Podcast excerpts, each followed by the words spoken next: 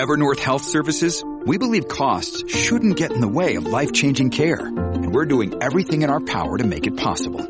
Behavioral health solutions that also keep your projections at their best? It's possible. Pharmacy benefits that benefit your bottom line? It's possible. Complex specialty care that cares about your R O I? It's possible. Because we're already doing it. All while saving businesses billions. That's Wonder made possible. Learn more at evernorth.com slash wonder. बोल जयकारा बोल मेरे श्री गुरु महाराज की जय। श्री संत नगर। उठी जब मौज परमारथ की, नई दुनिया बसाने को, जन्मों से भटकी रूहों को भक्ति पथ दर्शाने को, अमर ज्योति की किरणें दिव्य घट घट जगाने को, चले सम्राट आनंदपुर के बिछड़ी रूहें मिलाने को।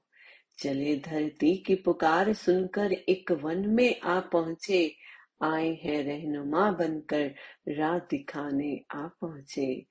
अहो ये कितना शांत सथल कुदरत ने बनाया है, करुणा कर प्रभु ने यहाँ श्री संत नगर बसाया है।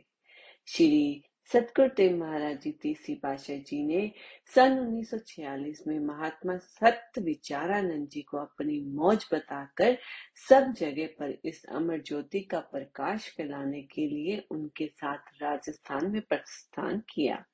यहाँ पर सब स्थानों अर्थात जिला धौलपुर से आगे सब जमीन का कार पर घूम कर देखी गई, लेकिन संत महापुरुष तो सचखंड से उतरे हुए नक्शे को ही ढूंढते हैं। घूमते घूमते तहसील बाड़ी के समीप ही उन्होंने सलीमाबाद स्थान को संसार की झिलमिल से दूर शांत एकांत वातावरण को अपने परमार्थ का उचित स्थान समझाया। जब जन कल्याण हेतु इसे खरीदने के लिए सेवकों को आज्ञा प्रदान की, श्री आज्ञा अनुसार सेवकों ने तीन अगस्त उन्नीस सौ छियालीस को इसे खरीद लिया। यहाँ पर दो चार मकान केवल आरंभिक निवास के लिए बनाए और यहाँ आश्रम की स्थापना कर इसका शुभ नाम श्री संत नगर रखा। इससे राजस्थान, यूपी, दिल्ली, पंजाब के समीप रहने वाले जिज्ञासु प्रेमियों को श्री दर्शन रूपी अमृत पान करने की सुविधा हो गई। श्री आनंदपुर निवासी इसे नई दुनिया के नाम से पुकारते थे कि अब श्री सतगुरु देव महाराज जी नई दुनिया बसाने के लिए आए गए हैं, अपनी बिछड़ी रूहों को मिलाने के लिए गए हुए हैं।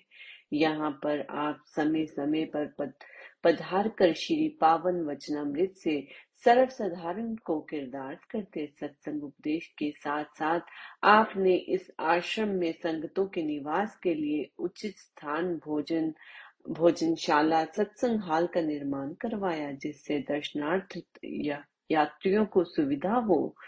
कितनी कृपा है सतगुरु की, संत महापुरुष की कि घर बैठे ही नाम की संजीवनी तथा श्री दर्शन का अमृत जाप पिलाते हैं। हम कलयुगी जीवों को जिस मालिक की प्राप्ति के लिए सतयुग, त्रेता, द्वापर में लोग हजारों वर्ष तपस्या करते थे परंतु दीदार नहीं पाते थे, वही मालिक संत स्वरूप में इसी कली के जीवों का उद्धार करने हेतु स्थान स्थान पर दर्शन देकर किरदार करते हैं।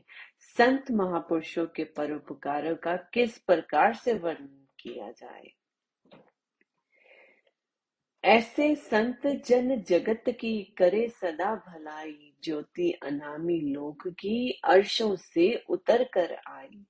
सत्पुरुषों का ये सह, सहज में ही स्वभाव है कि परोपकार के लिए ही प्रकट होते हैं। वह समान भाव से सबकी भलाई करते हैं। सूर्य अपनी रोशनी हर घर, हर स्थान पर फैलाता है और चंद्रमा शीतलता प्रदान करता है।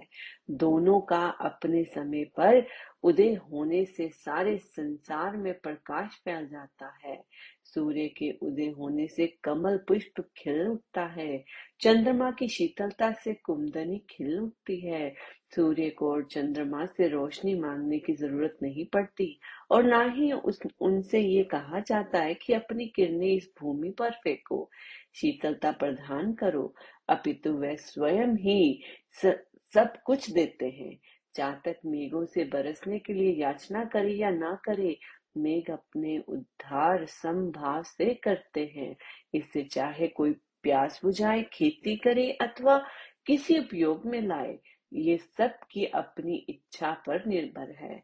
इसी प्रकार ही संत महापुरुष भी सहज स्वभाव से ही परोपकार करते हैं। उन्हें इस पद पर चलते हुए अपने पर आने वाले कष्टों की चिंता नहीं करती होती। वह लगातार परिश्रम से जन जन तक दिव्य ज्योति को फैलाने का भरसक प्रयत्न करते हैं। इसी पद को स्वीकार किया हुआ था श्री सतगुरुदेव महाराज जी तीसी पाशे जी ने।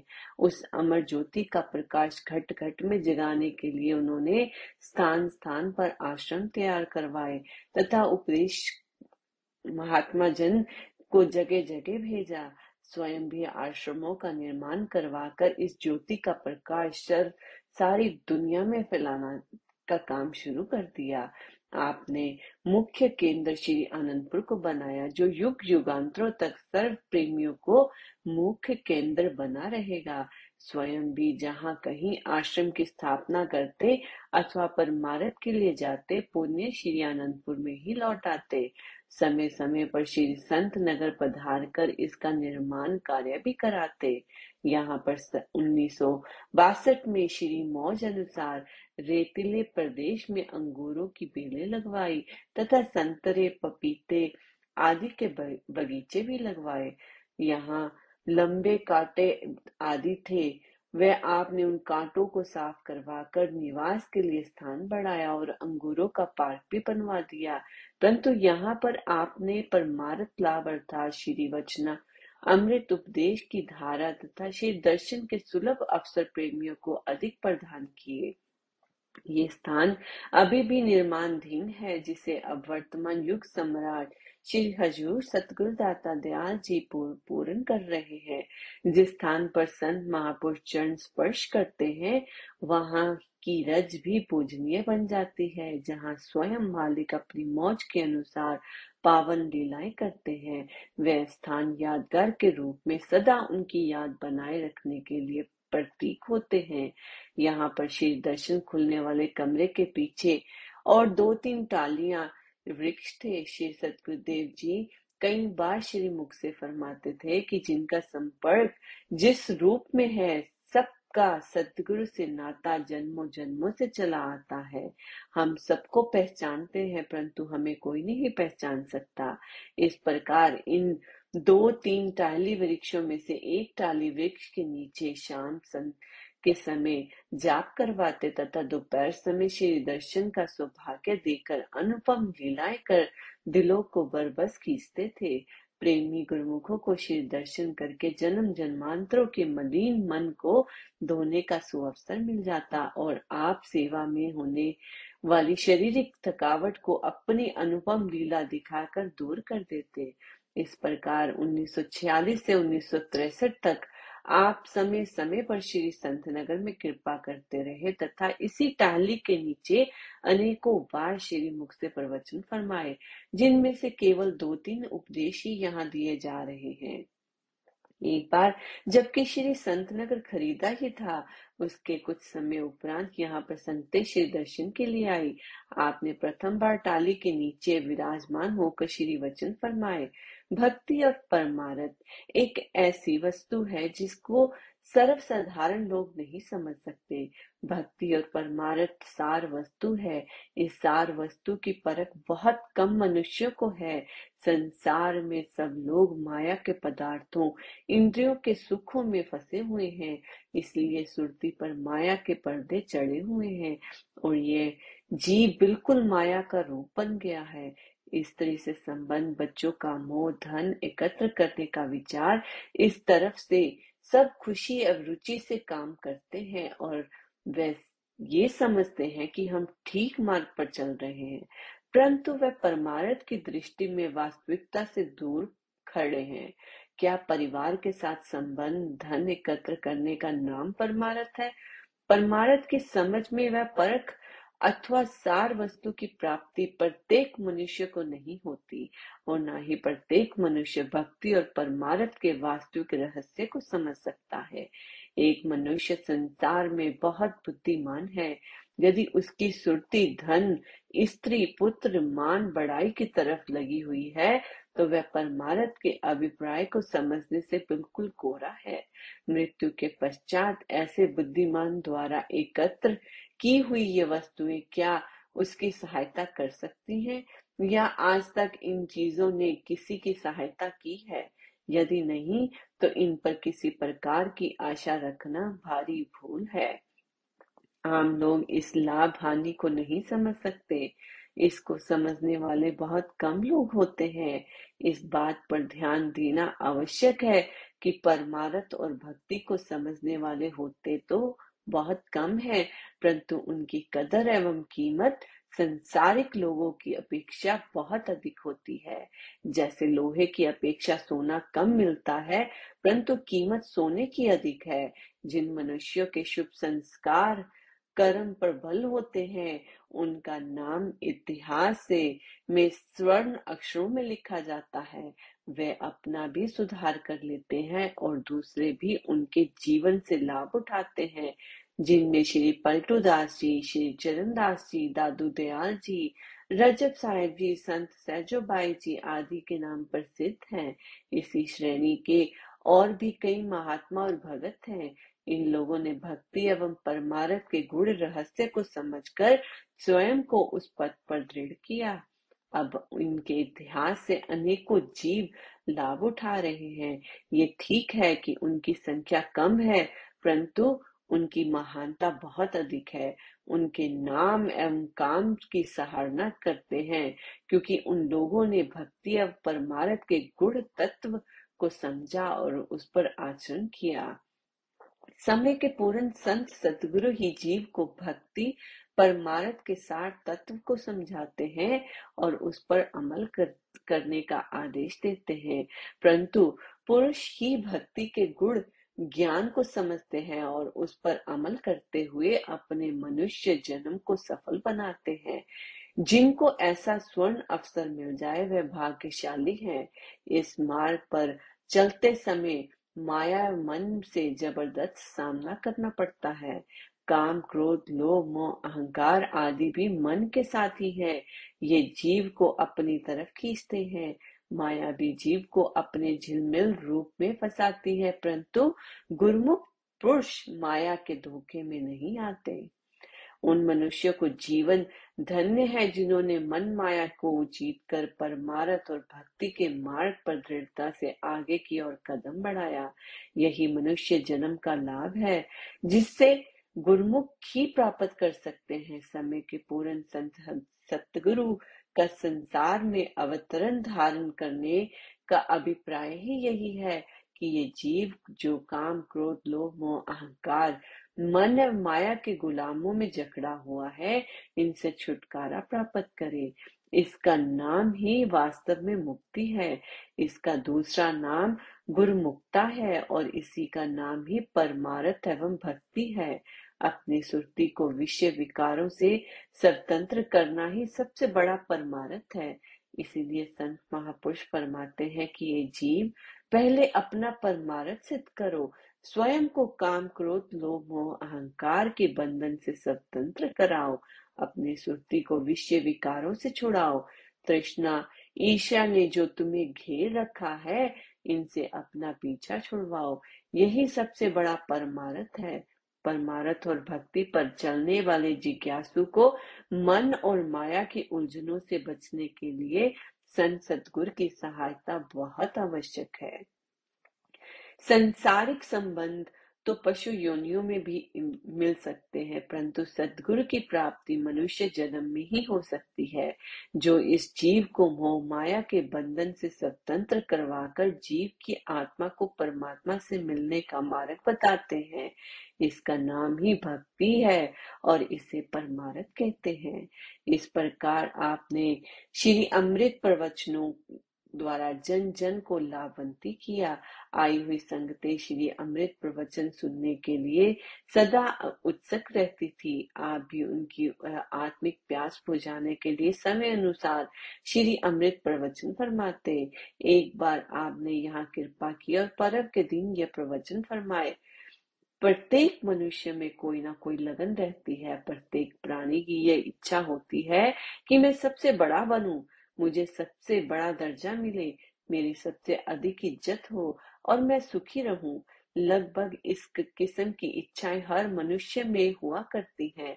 अब सोचना ये है कि सबसे ऊंचा एवं बड़ा पद कौन सा है, सबसे उत्तम एवं श्रेष्ठ वस्तु कौन सी है जिसके मिलने से ये जीव सुख का अनुभव कर सकता है, क्योंकि प्रत्येक जीव अपने इस निशाने को ध्यान में रखता है और दृढ़ संकल्प से उस चीज को प्राप्त भी कर लेता है। यदि मनुष्य की इच्छा है कि मैं धनवान बनूं, विद्या ग्रहण करूं, डॉक्टर बनूं या कोई और गुण ग्रहण करूं, परंतु यदि इच्छा के साथ दृढ़ संकल्प नहीं तो सफलता प्राप्त नहीं हो सकती। विचारों में दृढ़ता होने से ही सफलता प्राप्त हो सकती है। सिकंदर बादशाह का संकल्प समस्त विश्व को विजय करने का था। अब विचार किया जाए कि सिकंदर में और आम मनुष्य के भी शरीर में देखने में कोई अंतर नहीं था। अंतर था तो केवल विचारों का, दृढ़ संकल्प का। अपने विचारों की प्रबलता और दृढ़ संकल्प से ही वह अपने लक्ष्य को प्राप्त कर सकता था। अब प्रश्न ये है कि कौन से काम की सफलता में सुख और कौन से काम की सफलता में दुख, चिंता और कल्पना है। कौन से काम मनुष्य को शांति पहुंचा सकते हैं और कौन से काम जीव को दुखदायी बना सकते हैं। कौन से काम के लिए दृढ़ संकल्प करके मनुष्य को उसे प्राप्त करना चाहिए। यदि एक चोर चोरी करता है तो दृढ़ संकल्प से ही अपने काम में सफलता प्राप्त करता है। यदि दूसरे आदमी ने ईश्वर प्राप्ति की कोशिश की तो वह अपने दृढ़ संकल्प से अपने मनोरथ में सफल हो गया। अब सोचना इस बात को है कि अपने दृढ़ संकल्प से, अपनी विचार शक्ति से किस काम को किया जाए जिससे मनुष्य को सुख का अनुभव हो, क्योंकि मालिक की प्राप्ति और चोरी दोनों कामों में सफलता को दृढ़ संकल्प से मिल, मिल सकता है, परंतु परिणाम दोनों का भिन्न भिन्न है। भगत और चोर में कितना अंतर है। भगत का नाम तो सब पसंद करते हैं, परंतु कोई भी अपने को चोर कहलाना पसंद नहीं करेगा। अर्जुन तो सब बनना चाहते हैं, परंतु दुर्योधन कहलाना कोई पसंद नहीं करता। जितना अंतर अर्जुन एवं दुर्योधन में है उतना ही मालिक की प्राप्ति और संसारिक वस्तुओं में है। मालिक की प्राप्ति से मनुष्य जन्म मरण से छुटकारा पा सकता है और माया के पदार्थ से, संसारिक इच्छाओं से दुख, कल्पना और अशांति खरीद सकता है। परिणाम दोनों का अलग अलग है। ये तो कोई नहीं जानता कि मैं दुखी रहूं, ये कोई नहीं चाहता कि मैं दुखी रहूं, सब कोई सुखी होना चाहता है, मगर सुख है मालिक के नाम में, मालिक की भक्ति में। इस सुख के लिए ही दृढ़ संकल्प होना चाहिए। महाभारत के युद्ध से पहले भगवान श्री कृष्ण चंद्र जी से अर्जुन ने भगवान को मांगा और दुर्योधन ने भगवान से युद्ध का सामान मांगा, परंतु महाभारत के युद्ध में विजय अर्जुन की हुई। मांगने को अर्जुन भी युद्ध का सामान मांग सकता था, परंतु जिसको भगवान की प्राप्ति हो जाए उसे किस बात की कमी रहेगी। भगवान श्री कृष्ण चंद्र जी ने युद्ध में समय समय पर अर्जुन की रक्षा की। इसी प्रकार से मनुष्य को भी चाहिए कि वह अपने दृढ़ संकल्प को ईश्वर प्राप्ति में लगाए, तभी वह सुख रूप बन सकता है। इसलिए अपने दृढ़ संकल्प को मालिक के भजन ध्यान की ओर लगाकर मनुष्य जन्म के ध्येय को प्राप्त करें। उन्नीस सौ बासठ में जब यहाँ संतनगर में भी अंगूर लगाने की मौज उठी तो इसी मौज में उन्नीस सौ तिरसठ में कार रूप धारण किया। सेवक जन दिन रात एक करके इस मौज को पूरा करने में संलग्न थे। अंगूरों के लिए गड्ढे खोदे जा रहे थे। एक दिन मौजवंश सतगुरुदेव महाराज जी ने प्रवचन फरमाए, सेवक का दर्जा सर्वोत्तम है। श्री सतगुरुदेव महाराज जी के दर्शन करने, सत्संग एवं आज्ञा अनुसार सेवा करने में बहुत लाभ है, परंतु शर्त ये है कि जीव को कुसंग एवं माया धोखा न देवे। सेवक के दर्जे को प्राप्त करने के लिए, सच्चे सेवक के पद के लिए सब तरसते हैं, अर्थात चाह करते हैं। यदि सैकड़ों वर्ष भी तप किया जाए तो भी सेवक का दर्जा मिलना कठिन है, पर मारत एवं गुरु दरबार की सेवा का बहुत महत्व है। सेवक श्रद्धा के साथ सेवा करे, आज्ञानुसार चले और अपनी सुरती की धारा इष्ट देव के चरणों में लगाए, यही सेवक का कर्तव्य है। बेतार वायरलेस एक वैज्ञानिक आविष्कार है। इसमें जहां भी संदेश पहुंचाना हो, किसी विशेष व्यक्ति के नाम पर एक समय में एक को ही पहुंच सकता है। इसके लिए विद्युत धारा तथा वायु तरंग की जरूरत पड़ती है। आप में तो ये आध्यात्मिक बेतार का तार की शक्ति समाहित थी कि बिना कि, किन्हीं उपकरणों के सैकड़ों लाखों मील दूर बैठे हुए, बिना किसी के संदेश पहुंचाए हुए प्रेमी दिलों को बरबस खींचती थी। जिसने भी एक बार गुरु भक्ति की अभिलाषा की, श्री आनंदपुर के सम्राट त्रिभुवन मोहन का नाम सुन लिया, बस वह खींचा चला आया। जिसने भी एक बार आपके श्री दर्शन किए, पुण्य दर्शन पाने के लिए सदा व्याकुल बना रहा, जब तक उसने श्री आनंदपुर के सम्राट को हृदय सम्राट न बना दिया। उसे चैन कहा, उसने अपने नैनों की तृष्णा श्री दर्शन से ही बुझाई। इस प्रेम की सच्ची लटक से संसारिक विषय वासनाओं, मोह, आस्तिक आदि बंधन से मुक्त होकर वह त्याग, वैराग्य और सेवा की पूर्ति मूर्ति बन गया।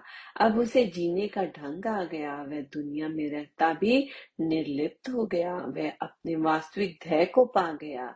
इस प्रकार उन्नीस सौ छियालीस से उन्नीस सौ तिरसठ तक आपने कितनी बार ही यहाँ पर स्टाली के समीप प्रवचन फरमाए, कितना यहाँ प्रेम लुटाया, इसका अनुमान लगाना कठिन है।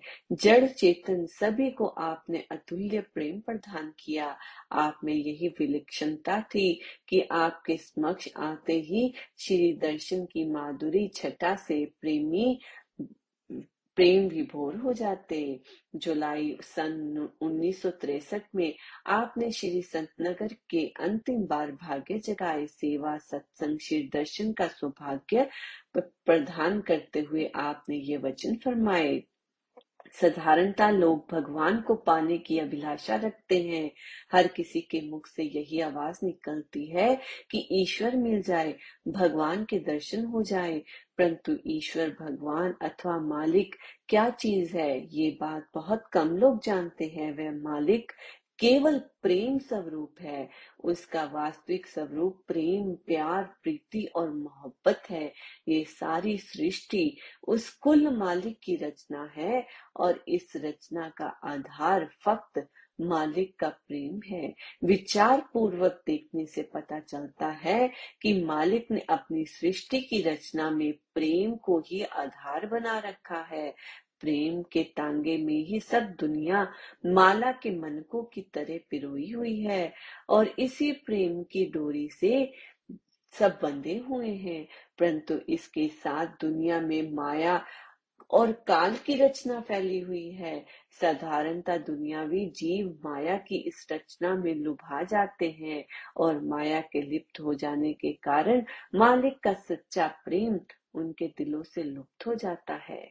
जीव के अंदर सार तत्व तो मालिक का शुद्ध एवं सच्चा प्रेम है, परंतु माया की रचना देख देख कर जीव भूल जाता है और यही सच्चा प्रेम अपवित्र मोह का रूप धारण कर लेता है। महापुरुष समझाते हैं कि ए जीव, तो वास्तव वास्तव में अमर लोक का वासी है, किंतु काल के वश में आ गया है। मन रूपी देवता ने तुझे भ्रम में डालकर अपने अधीन कर रखा है। पांच विषय, पच्चीस वृत्तियां और तीन गुण रूपी पिंजरे में मन ने कैद कर लिया है। इसीलिए तू अपने वास्तविक ठिकाने की सुधि भूल चुका है। सूक्ष्म माया तुझे धोखे में फंसाकर नाचने चाह रही है। उस, उसने तेरी आंखों पर पट्टी बांध दी है और इस प्रकार चौरासी लाख योनियों में भटका रही है। अब इस धोखे से छुटकारा क्यों कर होगा? इसकी युक्ति भी बतलाते हैं कि सतगुरु कुल मालिक का स्वरूप है, जो कि जीव की रक्षा करने वाले हैं। तो उनसे मेल मिलाप कर उनके मिलने से परम सुख की प्राप्ति होगी। तू अपने असली ठिकाने पर पहुंच जाएगा। श्री कबीर साहब फरमाते हैं कि सत्पुरुष तो युग युग में जीवों को चिताने और जगाने के लिए आते हैं, किंतु कोई बिरला भाग्यशाली जीव ही उन सत्पुरुषों के वचन मानने वाले होते हैं। वही अपने आप को महापुरुषों की चरण शरण में अर्पण करता है। ऐसे जीव को महापुरुष वहां पहुंचाते हैं जहां मालिक का धाम है। सत्पुरुषों का संसार में अवतरण ही इसीलिए होता है कि वे अमर वाणी द्वारा जीव को वास्तविक ठिकाने का भेद बता सके। इधर उन्नीस सौ सैंतालीस में स्वतंत्रता संग्राम के कारण देश विभाजन हुआ। श्री सतगुरुदेव महाराज जी ने तो इसके विषय में उन्नीस सौ चालीस में की कई बार श्री प्रवचनों में फरमा दिया। उनमें से एक विशेष वचनों का उल्लेख पीछे दिया जा चुका है। इन वचनों से आप संकेतिक रूप में प्रेमियों को पहले ही चेतावनी दे चुके थे। उन्नीस सौ सैंतालीस में जब देश विभाजन हुआ उस समय कई लोग वे घर बेघर हो गए। अशांत वातावरण के उनपन होने के कारण सबके हृदय करुण कंदन कर उठे। ऐसे समय में उन उनके अशांत हृदय को किसी शांतिदायक आश्रय की आवश्यकता थी। श्री सतगुरुदेव महाराज जी ने पहले से ही इस आनंद में सुखदायक श्री आनंदपुर की नगरी को बसा दिया। इसीलिए प्रेमी गुरुमुखों ने तो सतगुरुदेव जी का नाम स्मरण कर वहां से जान बचाई तथा इधर भारत में आते ही श्री चरणों में पहुंचकर शांति और आनंद को प्राप्त किया। बोल जयकारा।